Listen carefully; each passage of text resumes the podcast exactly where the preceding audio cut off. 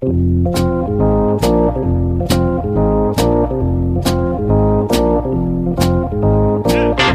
us a little bit about what you saw and, and, and being able to relay that message to Cora when you watched Kimbrel pitch and, and kind of help out so he wasn't uh, tipping his pitches. So tipping pitches, we hear about it all the time. People at home understand what tipping pitches is all about. It's amazing. And that's remarkable. Alex, we're doing a bonus episode. Yeah. You know why? Why? MLB Commissioner Rob Manfred admits league never intended to play more than 60 games despite nearly two months of negotiations with players. Emergency pod to talk about a Rob Manfred quote? What do you think? I'm all here for it. Not, not only emergency pod to talk about a Rob Manfred quote, emergency pod to talk about a Rob Manfred quote that we predicted was coming in our last episode two days ago. 48 hours ago, yes. Yep. Uh, no, I'm kidding. We're not doing an emergency podcast about that. As you could probably tell from the title of this episode, we are doing a bonus podcast to talk to an amazing documentary filmmaker, Emma Ryan Yamazaki, the director of Koshien, Japan's Field of Dreams. Uh, some of you listening might have seen this on ESPN. It aired on Monday night. Um, if you didn't see it, check out the possibility that it might re air on ESPN or uh, follow along closely to Emma on Twitter or to us on Twitter. We will be boosting that whenever it becomes available on streaming services worldwide. For those of you who don't know, Koshien is uh, is about the national high school baseball tournament played every year in Japan, um, and this film follows a couple teams around as they as they try and make it to the to the championship. And um, but it's more than just about baseball. It goes it goes far beyond that, as uh, as you will learn in this interview with Emma. So we really had a great time chatting with her. It's actually like the the film made in a tipping pitches lab. Like it is the exact film that we want made all the time about a myriad of things around the world and she did it so incredibly well. So we're so thankful that she came on our stupid little podcast and um, made the film that you like pitched 2 months ago. If anybody listened to our documentary dream documentary episodes with uh, with Kyle Banduho. Um, so let's let's not put this off any longer. Let's go talk to Emma Yamazaki.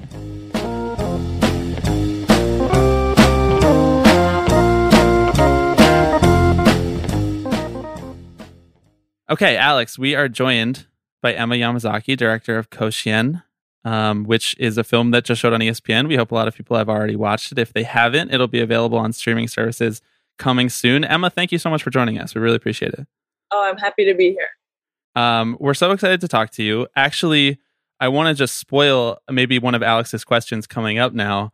Um, we did a we did a podcast ab- about six weeks ago, pitching ideal baseball documentaries that we wanted to be able to watch, and we didn't know that your film existed because you know we're dumb Americans that didn't know that it had already showed last year, um, and it hadn't come to us as in our uh, American market yet, but we found out that your film existed. We were very excited to see it and we're very excited to talk to you. And Alex actually pitched a very similar idea to what you made. So Yeah, we we were sitting here just having a back and forth discussion, and I was like, ah, I would I would love to see a documentary about like the culture around like Japanese baseball and like the Koshien tournament. It's very different from America. God, I wish someone would make that. And uh turns out you already Em- made it. Emma, you yeah, exactly. Um, wow, yeah. So I wanted to I wanted to ask you just as kind of like a starter question. Um, this idea, when did it germinate for you, and when did it start to really get legs as something that you thought was doable as a documentary, um, as a feature documentary as well, as opposed to a series documentary? And then when did you kind of put that idea in motion where you were determined, I am definitely going to make this documentary? Right, right. Um, well, you know, growing up in Japan, you can't. It's like unavoidable. Like Koshien is unavoidable, and I happened to actually grow up like 15 minutes from Koshien Stadium. So also just like it was just something that was in my life. Um, but actually, you know, for almost 10 years um, from after high school, I lived in New York City. You know, I only came to Japan to visit family, things like that. And, in New York, I was, you know, making films as a filmmaker, but I started to really feel like I, I want to go back to Japan, you know, and start making, telling stories about the place I grew up, which, you know, when I was growing up, I wasn't as, you know, I'm half, I'm half British, half Japanese. And I, I just felt sometimes like it, I'm not very comfortable here, but having left Japan and living in New York, I really started to see like the great things about Japan that I took for granted, like trains come on time, like, you know, people line up, like just generally people are cons- considerate of one another. I think in a way that obviously was just lacking a little bit in New York. And I just realized started just like my eyes started to open and I was trying to capture something that, you know, kind of in this honeymoon phase back in Japan, this kind of this feeling of like things that even Japanese people don't see as great because it's so normal, but actually like portraying, you know, that that side of Japan and also like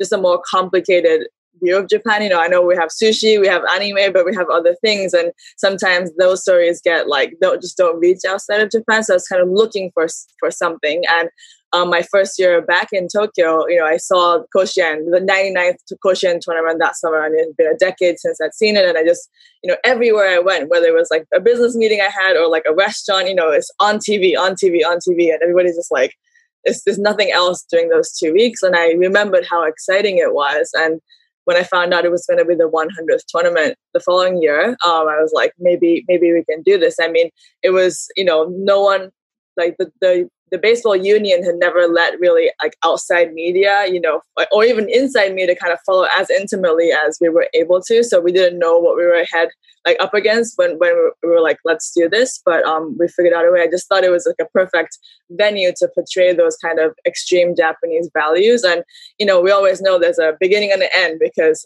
the season starts and then at some point someone wins or more likely someone loses. And so that's a great arc for a doc. We could like set a time frame and go for it. So that's always like a great way to set out to, to make a documentary when you say the the baseball union, can you talk yeah, that about perked my ears too. can you talk yeah, about that a little more because it's really interesting because we're talking about high school baseball here, and, right, and right, in the U.S. it feels like very amateur. It's like who cares? Follow around a high school baseball team, you will probably be pretty bored. We can't even get a union for minor leaguers here, and they're professional baseball players. So yeah, we want to hear more about that. Right. I think the actual official name is like the High School Baseball Federation. Um, they're this body that is just for you know all the high school sports is different like kind of group. Um, this is like just for high school baseball. And you know they they really are like an educational like their educational focus they really are this organization that like organizes and hosts these tournaments because it's part of education like and they're very kind of that's their thing. There's a lot of restrictions on exploiting the kids too much and and that's kind of the reason that you know often like media requests, you know, that are not part of their general like the broadcaster broadcasts the games and does some interviews and then like there's a streaming like newspaper actually the Asahi newspaper is actually like the ones that started it 100 years ago over 100 years ago and so they get some access but otherwise it's very kind of about all about protecting the kids, protecting the game, which totally makes sense. Um, so there's like a very, I mean, it's like a big operation. like there's like offices every in every prefecture. There's a central office in Osaka or this near the stadium, and they are, yeah, they're. I mean, right now they've had to make a lot of tough decisions this year because Koshien is canceled, but they're still trying to, you know, um, get some of the kids who were supposed to play in this the spring play there for like an exhibition game. So they really tried to think what what they can do in this time too your previous documentary before this was about the creators of Curious George. I, am wondering, with such a, a, hard pivot to something about sports, which is a very loaded term to mean what a sports documentary could be, and there's so much history there with a, a very certain style of a sports documentary. When you're sitting down and thinking, "I'm about to make a sports documentary," were you thinking about other other types of sports documentaries, or were you thinking more, "This is more of an intimate kind of humanistic portrait of people"?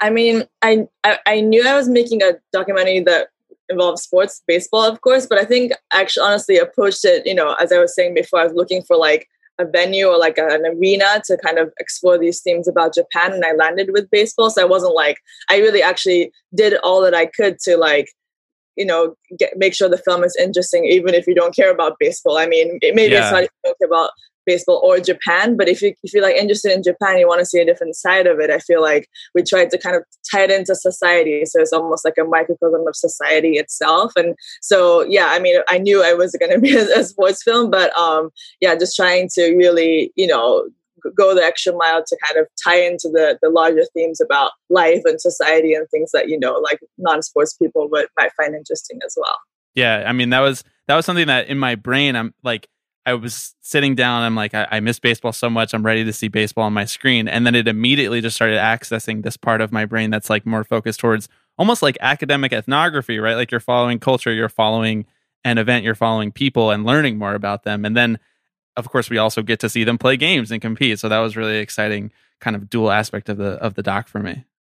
Yeah, I was I was really fascinated by some of the some of the uh, information early on in the in the documentary about um, baseball's roots in Japan, right? And it followed a, a totally different um, path to to the place that it is now than it did in America, right? Where it's a very much like a leisure sport. It's very much um, escapist, right? It's this: you come home from from work and you watch baseball to just relax and turn off. Um, and it seemed like what you were getting at is that in in Japan, it's very much it it kind of came up side by side with that, right? Like coming from the tradition of martial arts, right? And it being instilled in kids as like this, um, this ritualistic thing that they did.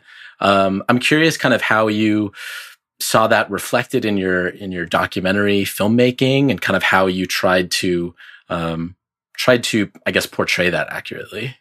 Yeah. Um, so like you mentioned, you know, the history of baseball in Japan is totally different from Japan. I mean, that's going back between Japan and the US, New York over these past few years. You know, it's crazy how both countries kind of like, you know, it's the pastime in the US, like Japan also is like the national sport, yet it's like so, the versions of the sport is could not be more different sometimes. It's like it's the same sport.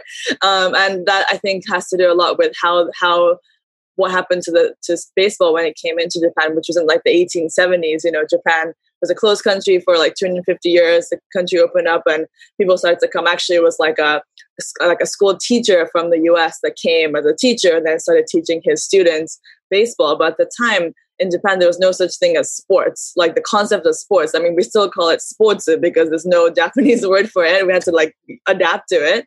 But at the time, all the only thing that people could relate it to was martial arts, which we always had. So baseball was declared a martial art and incorporated into like youth education. So it started at like more the university level where those that those American teachers were teaching it, but then gradually seeped down into you know high school age kids. And by you know the like and by the end of the 19th century, baseball was the form of Japanese baseball was being played all across the country, and Koshien starts in 1915. It's in the I think 1936 when professional baseball starts in Japan. So it's not even like side by side. Like amateur student baseball started earlier, and it was only when Babe Ruth came to Japan in the 30s and people went wild that I guess someone had the idea that oh we can like make money off of baseball games. it was it really came after, which I think is why you know um, the sport is the way it is. There's still a lot of focus on education and like not over you know like commercializing this. Although you know it's on national broadcast, but like there's, all these rules in place to make sure that it like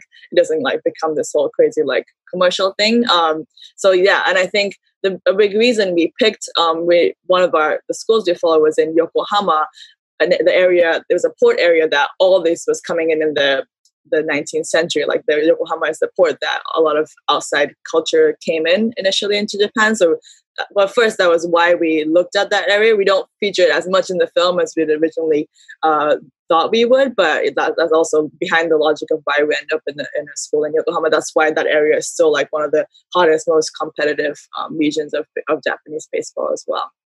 So I think you might have alluded to something right there that you don't feature it as much as you might have thought you were going to. I know that just from listening to you talk in other places that you followed a bunch of different teams and you had to make decisions about which ones you wanted to include as the main subjects of the film. I want to know just for you and how you envisioned it going into the film and then in the editing room, what is the t- what was the toughest edit and what was the thing that changed more than you expected it to? Yeah, I mean, so we actually, you know, in our final film, there's there's two schools. We actually followed four schools, although the, the third and fourth school that's not in the film, we didn't follow as much. I would say we ended up with the, the first two that we hoped we would include. It's just like we just wanted some of the schools we followed to make it to Koshien. Like if, if all the teams never made it, like what are we doing? And it's so hard to like plan for that because it's a single elimination game. And so, you know, it was, it was, it was very hard. And these schools are not close together. We're like driving, you know, hours in between. And, you know, on a daily or you know sem- like like not yeah basically daily basis deciding like where should we go tomorrow based on what we were hearing you know the teams being like this kid we're following my you know got hurt. Like we just didn't know. We had you know we had 300 hours of footage right? And so actually and i'm an editor. I edit, edit all my films including this one. And so uh, when i when we finished and it was only then that actually i even realized that mizutani who's the coach of the main yokohama hayato high school will be our main character. I mean, there was like so many possibilities. It could have been a kid, or um, we could have included all other schools and not be as focused. Kind of been like you know had more kind of sideways like expansion of the story versus like more like straight you know with the two schools. So there was many different decisions. I mean, there's so many wonderful things that we couldn't in- include in the film. Um, especially, I would say because we picked the coach as kind of the main character. I mean, we do feature some of the kids, but we filmed even on the Hayato team, like with like you know 20 seniors you know like they could have been characters in their own way they each had their own story and there was lots of emotions ups and downs and we were there for like each beat of it so it's hard to realize that all of those had to kind of be embodied by a couple of kids not we just couldn't like you know especially because even for japanese people the kids with the shaved heads, they all look very similar. So like just when it was a film, it's like hard to, you know, like have like many, many, many, many kids that people are supposed to follow. So it was hard to kind of let go of those stories. Just other, you know, wonderful yeah, a lot of a lot of wonderful things with the kids that um, we have, but we we we was not in the film. You you mentioned the the shaved heads, um, which is something I wanted to touch on. First of all, the the idea um, of the whole team shaving their heads to kind of unify this this body body and unify this soul. Um, I mean, there's a lot to to take away from there that I feel like diverges from American baseball, which is feels very individualized, and you're mostly playing for yourself and to advance yourself, and um, and so that team aspect um, really, I think, caught my attention. Um, there's a part uh, near the end of the film where one of the coaches starts to relent on that policy um, and mentions getting, you know, basically getting with the times. And that's a conversation that we have about American baseball as well, right? It's like there's this internal culture that is really fighting with itself between that old and the new, and you and you portray that happening a little bit in in Japanese uh, high school baseball as well. Can you can you talk a little bit more about that, and if if it was something that like all the teams were were wrestling with? Yeah. Um. So as as you said so well, like you know, so it's a big aspect of high school baseball. I mean, it is represented in the shave heads that everybody shaves heads for team unity. Or I mean, I got so many different answers. Like, there's no official rule. It's not like the federation says you must have shaved heads. It's never been that way, but it's always the case that 99.9% of the kids who play high school baseball have shaved heads, and you know, like our coach says in the film, it's like, well, if you have time to like dry your hair, blow dry your hair, you better swing your bat. You know, there's like different reasons why coaches say they they great, great quote. That's an incredible. so many incredible lines from all of the coaches. They all they speak in metaphors and they speak so. I just like we baseball players in America don't talk like that. They all sound like idiots. They all say repeat the same dumb phrases all the time.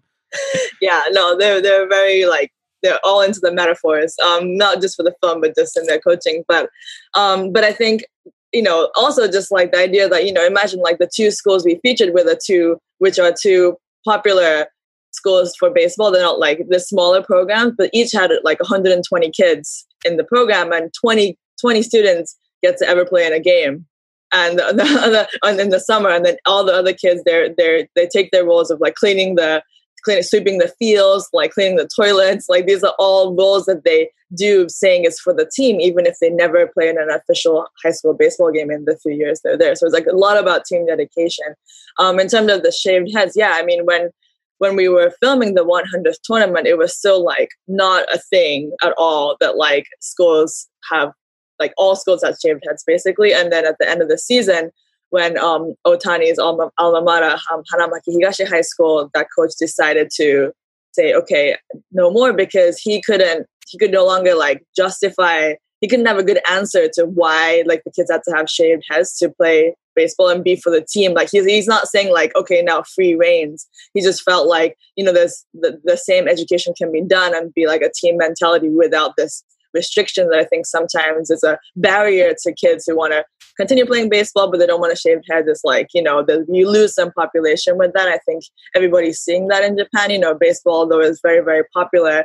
I think kind of like in the US, like it's kind of losing some of the athletes to other, other more pop, you know, sports like soccer, you know, basketball is coming up in Japan. So I think there's like a kind of a little bit of a concern there. And I think what happened was after that influential coach Sasaki declared that, you know, by the next summer, this is 2019, um, I would say I saw like four or five schools at Koshien, so the top schools that made it to the nationals, they didn't have they didn't necessarily have shaved heads, you know. So that was a very quick change. Like at first, as like you said, he got so many complaints, calls, especially from like the grandpas of, you know, the like the, the grandpa generation who's like could not imagine high school baseball without shaved heads. But gradually, people, you know, it's the same team. They just still doing as well. They're like as well mannered. It's just like the hair, and it's not. No one's like having crazy long hair. It's like a little, just a little bit longer.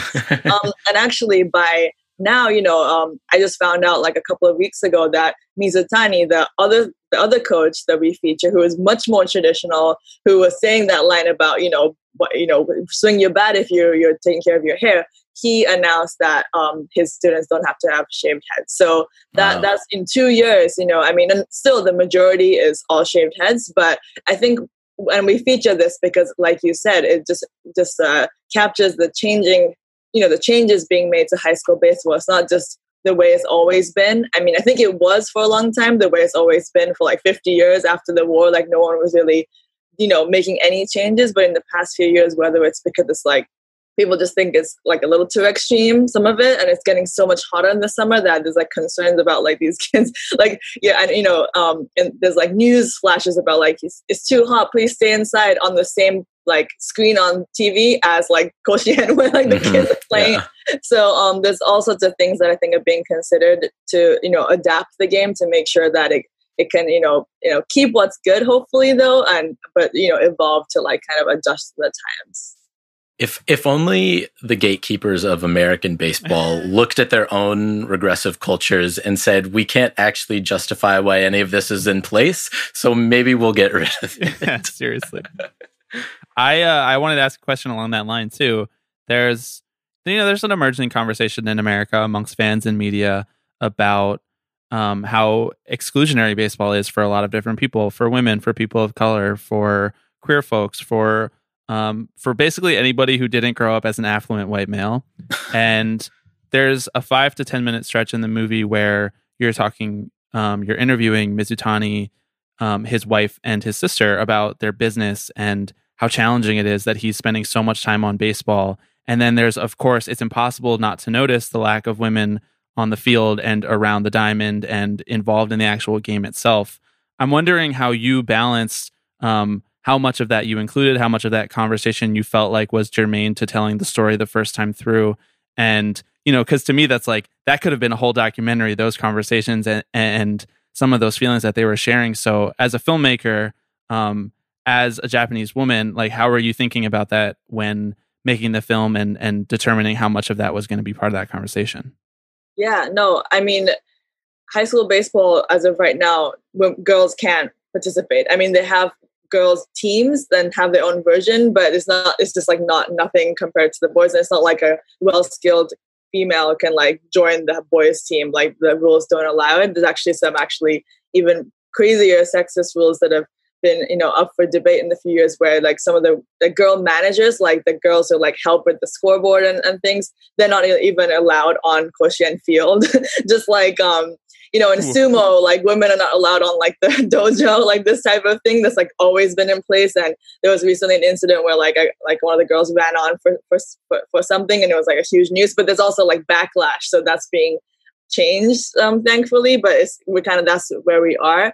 Um the girls that we did film and interact were these kind of helper girls that you know come to those high schools to do that role of like you know doing the support like you know I mean, the, the boys clean too, but like just kind of being the right hand of the the coaches. Like if there's guests, and they need to like you know take care of them, things like that. Very like female roles, and even that in, in Hayato, uh, one of the schools, it was like an, initiation where they have to like stand in one place for one month and observe everything that's happening before they're allowed to touch or do anything. So it's also very rigorous, and there's like a program about it that we filmed. We we just couldn't include it in the film, but I think yeah the I mean, what we I ended up having to do was the lack of women, girls in on the field in in the the main part of the film is kind of like a statement of, of what's going on. But also completely. um i you know if you've seen the film and as you alluded to like all the uh supporting roles i mean not just in the film but like you know mizutani's wife and like you know his sister and mother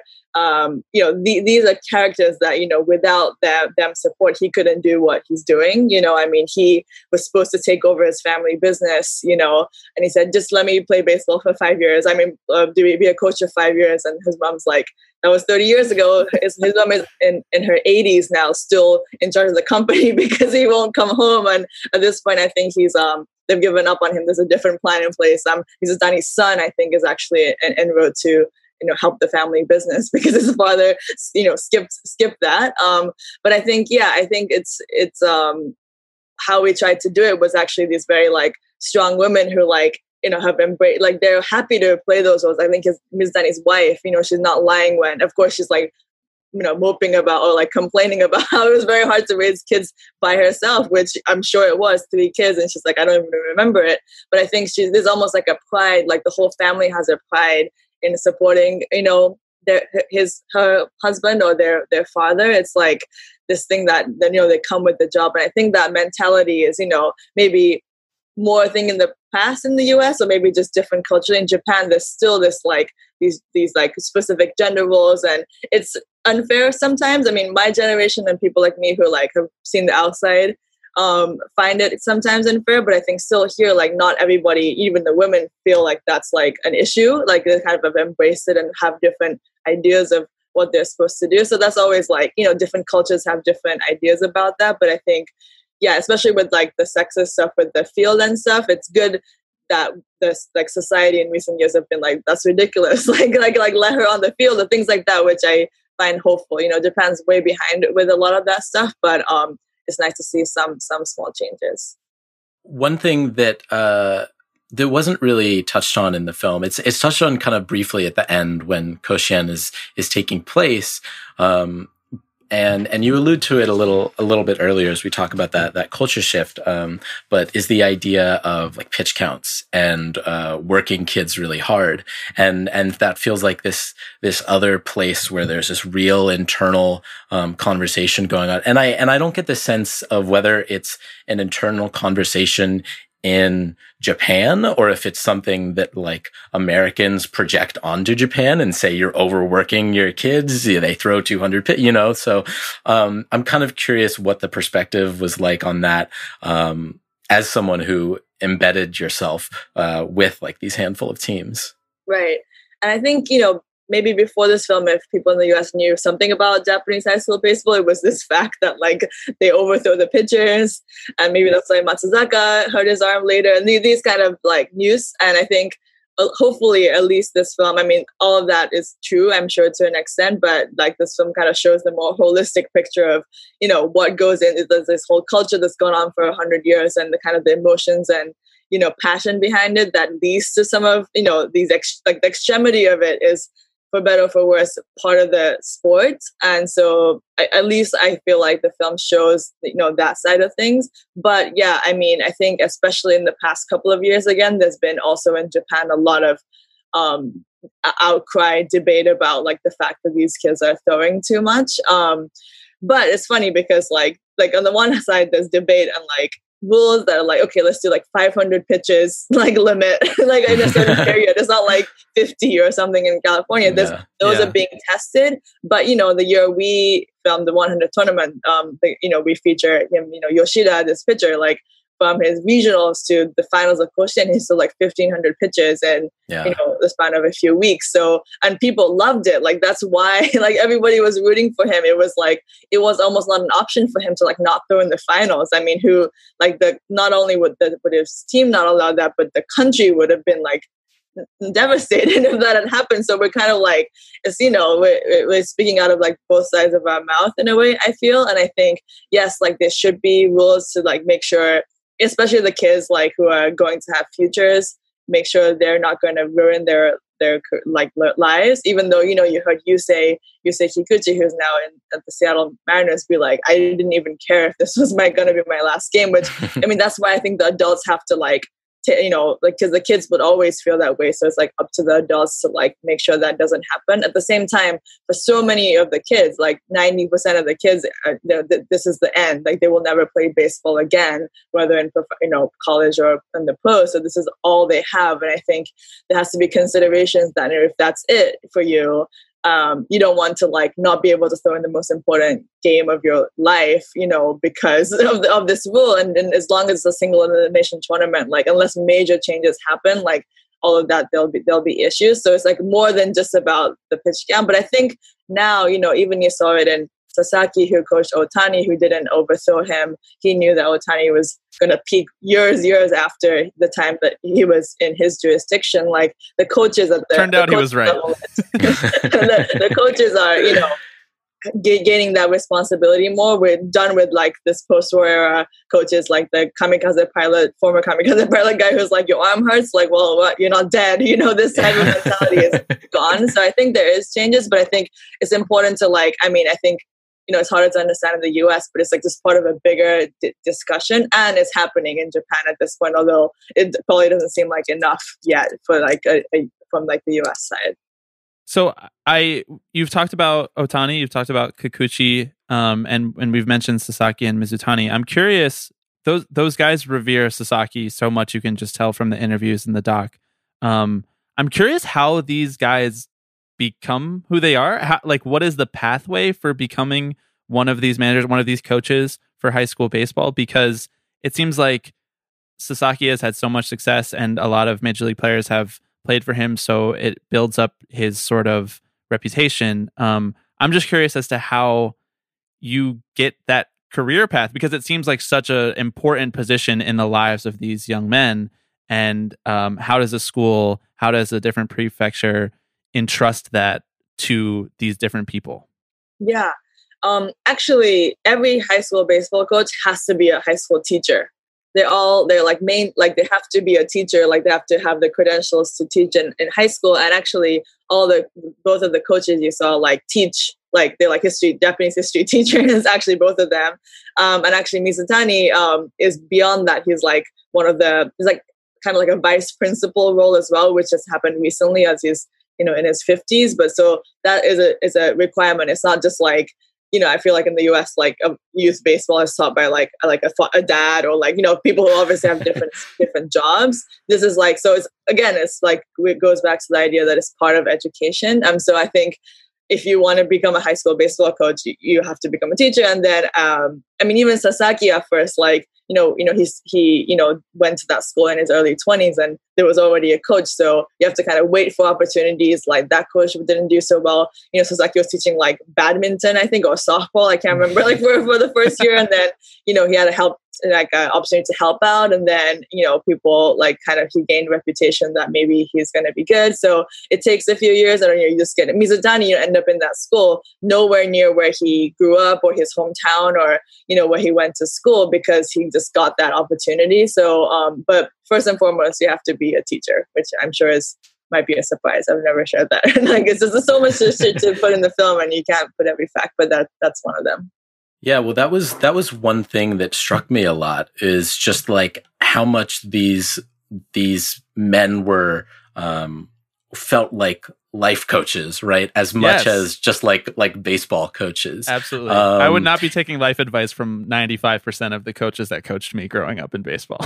yeah, if I if I knew that maybe they actually were like allowed to legally allowed to teach me, I think I might take them a, a little bit more seriously. Um, and it's so it's so fascinating I think the role that they uh, they take on too.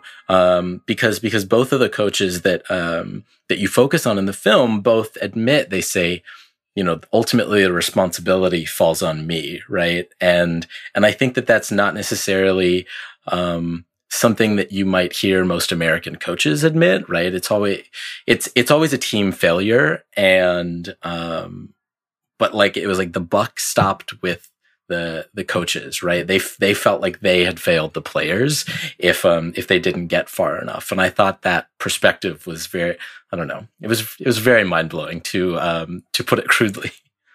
Yeah, I mean, and uh, not only I feel like of course the coaches, and I think that goes with that's like a typical like every coach, but also I think it's like a Japanese trait. Like I feel like a lot of people just feel very responsible about their jobs, their roles in a way that I don't see as much in the US. Like wh- whatever the job is, like there's like often like pride and kind of like a full responsibility mentality about what that job is. And I, and I think it was amazing for me to see that not only in the adult coaches, but for example, the captain character who's like 18 years old, supposed to like, he's like the captain of this team and it's, it's so much responsibility he's feeling about, you know, taking care of the team. And, you know, he's, I feel like it's instilled, you know, and also though we feature the captain, but then there's like, other kids that are not as good as, ba- as baseball and on the team, but they're fully in charge of like teaching the freshmen like how to behave, like how to say good morning. Like there's different rules, and all of these kids are like like dealing with this as though it's like a matter of life and death. Like this rule, um, you know, how to sweep, you know, like the different how to clean the toilets. We didn't put that scene in, but like literally they're teaching the kids. and so I think yeah, like it's kind of um definitely something that we we highlight you know it's like and it's also again beyond just high school baseball also might i add that you know these coaches they're not just in charge of like the baseball and like trying to get to coach and life advice all of that happens but you know they're the, the kids futures you know if they're going to if they want to go to college you know it's kind of like on the like the coach's job also as their high school baseball coach to like guide them help them you know you know not only help their studies but like find paths like get them into good universities based on like recommendations of what kind of person they are on the team. So it's really like the, the that support goes beyond like the arena of high school and also just like just like you know and these people are coming back and like they say hi to the coaches not just the major leaguers like so many people come say hi tell them like now i'm working here like i have a kid like it's kind of like a lifelong relationship for a lot of them I really shudder to think what a documentary crew would find if they followed around me and my high school baseball team. It would it would not be a collection of people that are nearly as mature as the well, one you followed around. I was gonna say, like, it's such a wide purview for these coaches. It makes so much sense as to why they have to think so in those metaphorical terms. Like, I just, I the one thing, the lasting thing for me, uh, among many things, but the lasting kind of beautiful thing for me is the the metaphor of the wires on the tree and holding it back versus trying to find a time to cut those wires off and let it grow. It's just like that's that was too kiss. perfect. Yeah, that I know. Was... you must have been when you heard that. You must have been like, "That's going in the film right there." yeah. So you know, Sasaki, who's Ohtani and Yusei's coach, like he he loves bonsai. Like he's like this like guy who draws inspiration from not just baseball. So you know. Um, not like he's gardens. like I learned so much from gardening. You know, he's like learned from like businesses that are successful and like reading books about how they like increase their efficiency. Like he's really like like the new generation of coaches that are like not just like following what's always been, but really trying to figure out even better ways to coach the game. And yeah, like I mean that was like I, I had I knew that he was gonna have something great to say about his bonsai. like he was he's never like spoken about like it was so hard actually, you know, after the media attention they got out of Otani, which was almost oh, oh Yusei first, which is like over 10 years ago now, he really kind of shut himself off to a lot of media, even in Japan. And so it was like a, a, a work in progress to like get him to let us do, do this. Of course, it helped that his, his mentor, who is the other coach, asked personally and things like that. But once we were in, he was, it was a gradual process. And one morning that was probably like 6 a.m., you know, because practice starts at seven um, when he was, you know, you know, uh, watering his his plants, and I was just like, "This, I feel like this is it." And then he just like spoke like words of wisdom, like wow. like poetically, um, you know, and it was it was one of the most amazing moments of the film, uh, of the of the filming for sure. Yeah, and and you can totally understand why he would feel that way, given like just how intense it must be to be at Koshien and and to know that with with the media attention on Otani, even though they lose and he throws 100 miles per hour and he's obviously so overcome with emotion, crying. You can see it in the film with all of these cameras in his face. I can imagine how someone who cares that much about his relationship with the kids that he coaches would want to kind of shut that down a little bit. Um, I, I do have a couple more questions for you, Emma, and then we'll let you go. Um, I wanted to ask about the environment at the actual tournament, the size of the crowd and the composition of the, the crowd, and kind of what that feels like because we get such such a rich look at the teams and um, you know a close look at the kids like when they're coming in and out of the field and um, when they win or when they lose. And I, I, just wanted to know about because knowing what it feels like to go to an american baseball game where it's very leisurely you're sitting back you're eating your food you're eating your ice cream you have a bunch of kids running around yelling and you're spitting your sunflower seeds i wanted to ask about some of the differences at Koshien, just with the size of the crowd and who's there and how that crowd feels. Yeah so Koshien Stadium actually, you know, besides those two weeks in the summer, is the home of one of the most more popular professional teams, the Hanshin Tigers. So they they play there, you know, so it's like, you know, a, a 50,000 plus capacity stadium that the pros like evacuate for the those couple of weeks so the high school baseball baseballers can play. So it's like this this system. Um, Priorities. that's how like that's how much status that that high school baseball tournament has. But um yeah, I mean it's it's I was like of course I've been to major league games and I know what it's like to watch a game in the US. There's like nothing like that here. Um I mean there's like a lot of um constant cheering. So there's like songs. I mean we we try to show a little bit of that with like they have these like cl- clappers and there's like songs that chants that you do depending on the player that's up or the situation that's like you're constantly on your feet if you're part of like the team sport. Of course there's areas where you can you know you don't have to literally stand up and cheer but it's not like relaxing. I mean you can eat you know there's food but it's like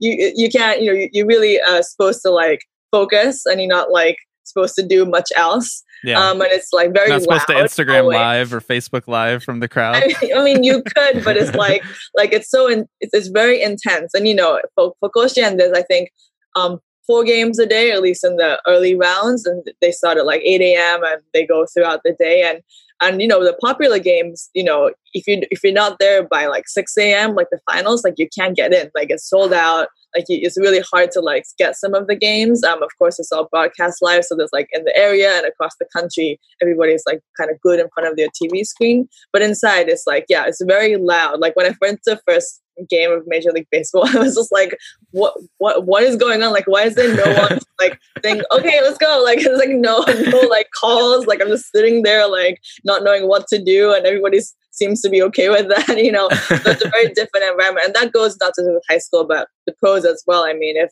if you love baseball, I feel like I mean, obviously after this this pandemic, but it's like it would be like a true cultural experience to come to like a Japanese baseball game.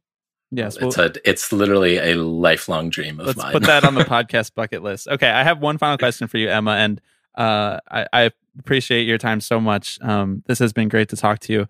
Um, I wanted to ask about the cinematography for a second, if we could. It's such a it's such a beautifully shot film. It's so personal, and just the way that you just get right in there with the kids and everything. I wanted to ask about what what it was like to plan for that, and then what it actually looked like when it took shape when you got there with the camera, how people adjusted to it, and how you envisioned making just these winter crummy baseball fields look so beautiful.